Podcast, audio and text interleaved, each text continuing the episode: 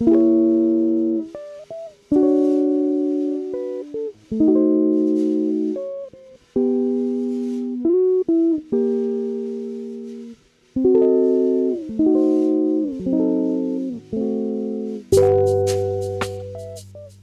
にちは。なんか、何回か撮ったんですけど、なんかすごく緊張しちゃって、なんかうまく喋れなかったので、なんか撮り直してます。できるだけ自然体に、まあゆっくり話せたらいいなと思うんですけれども、まあ、今回は今回はというか最初の1回目ですけどこれがどんだけ続くかもわからないけど自分がなんか大事にしていることをなんか1回目にガーンと話せればいいなと思ってます。なんか日々どれだけの言葉を浴びて浴びせてるんだろうなって思うんですけどそれには指先で撫でるような優しいものから人からぶたれるほどに痛いものまであるんですよね。でなんで言葉って言葉という媒体は一緒なのにこれほど差があるのかなってよく考えたりします。人にはそれぞれの思想や慣習があるんですけどあるんですけどっていうかありますよねその時の気分や自身に降りかかっていることでそれはすごく左右されると思ってます。いつだってあなたはあなただし私は私で余裕のない時は誰だって私やあなたでいなくなってしまう時があるんじゃないかと思います。見えもしない何かによって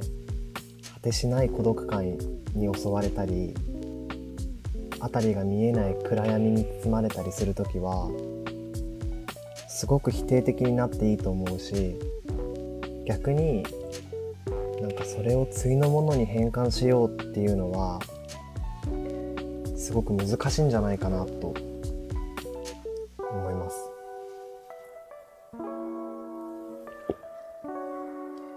茶飲みましたまあでもそんな時に救われるのってまあいろんな要素があると思うんですけど僕はいつだって人のやさ優しさ優しさでなんかそれに触れた時はきっと一歩でなんか違う世界に行くような感覚になったりします。その優しさってうんちょっと語弊があるかもしれないんですけどなんか小さければ小さいほどあったかく感じる言葉にはそんな力が秘められてるんじゃないかなと思います。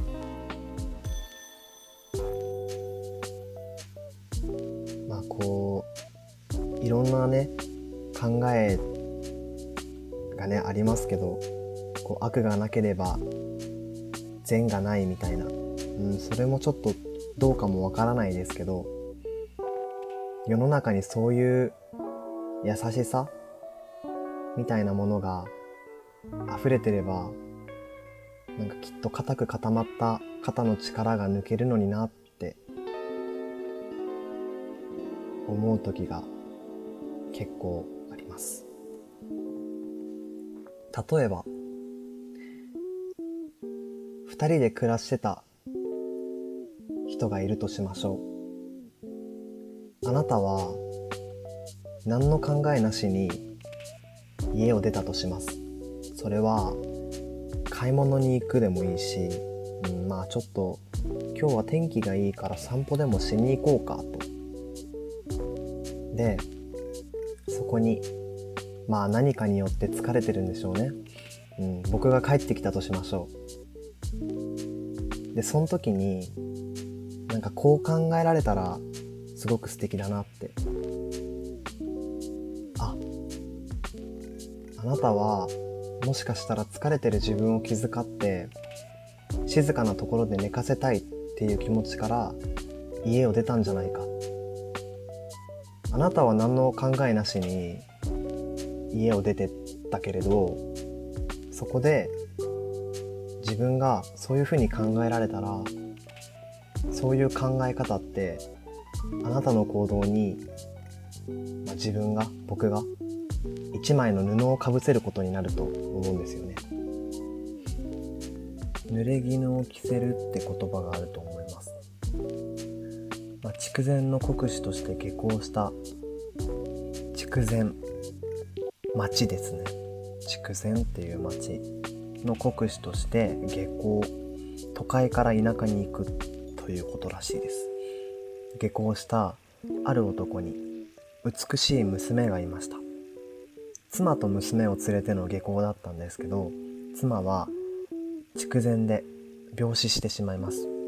そこで地元の女性を後妻として一子を設けるんですけど義理の娘を後妻はとても恨んでいました。そこで地元の漁師に行ってその娘がたびたび釣り絹を盗むと男に訴えさせました。半信半疑の男はその夜娘の寝所を覗いたんですけど娘の寝ているそばに濡れた釣り絹が置かれておりその状況に男は逆上して娘の言い分を全く聞かずその場で切り伏せてしまいました。でまあこれえっと濡れ衣塚っていうのが福岡県にあるらしくてでまあそれを後々悟ってあこれってなんか勘違いだったんだなってこう悟ったその男の人が建てたなんか場所っていうの？まあそこが濡れ衣塚っていうんですけどまあこの濡れ衣を着せるっていう言葉にはいろいろあの諸説うんとあって語源語源、うん、があって何が正解かは分かんないんですけど、えーと、これが一番有力な、えー、ものだと言われてます。でまあこれ今ね言った話が語源有力な語源と言われてるんですが仮に、まあ、この着せられた衣が優しさだったらどうなったんだろうなって考え考えたことがあります。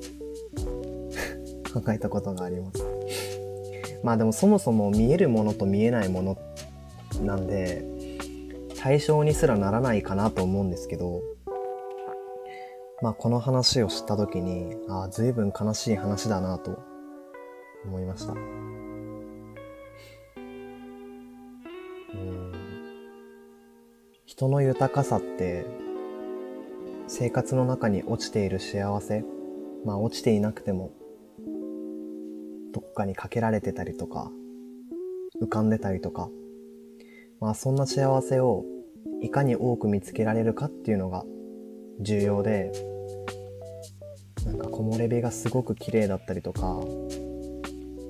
どこからか現れた綿毛が落ちてくのを見て早足だったキロがゆっくり周りをね辺りを見,、ま、見渡し見渡し見渡しながら歩けるようになったりなんかそんなちっちゃなことでいいんですよ。なんかそんな大きな幸せなんていらなくていらなくはないんですけどその小さな幸せでよくてでまあその中でも、まあ、こう人に向けるあるいは向けられる感情っていうのは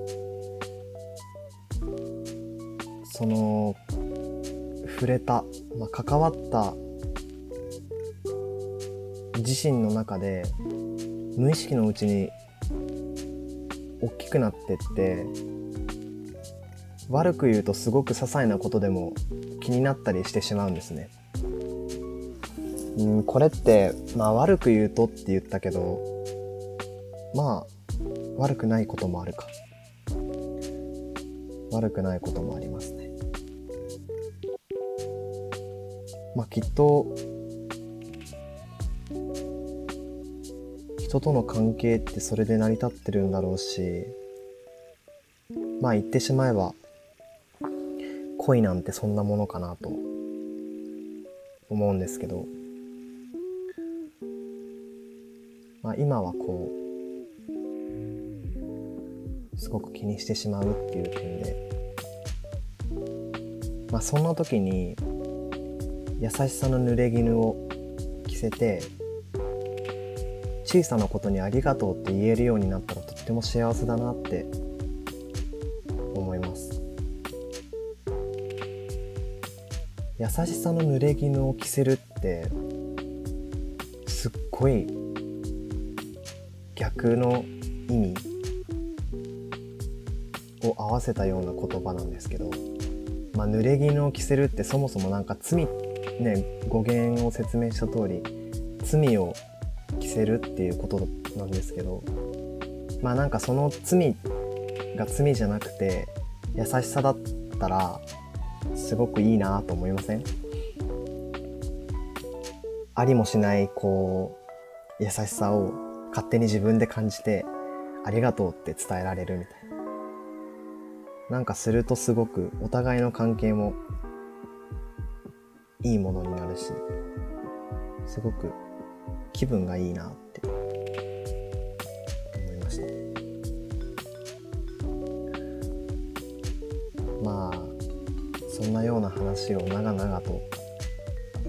もう何分？10分ぐらいになるかな？12分。と喋ったんですけどなんだろうな人によってはいやそんなの当たり前でしょって思う人もたくさんいると思うんですけどまあ改めてねそういう方は聞いていたいただけると嬉しいなというか嬉しかったなと思いますありがとうございました。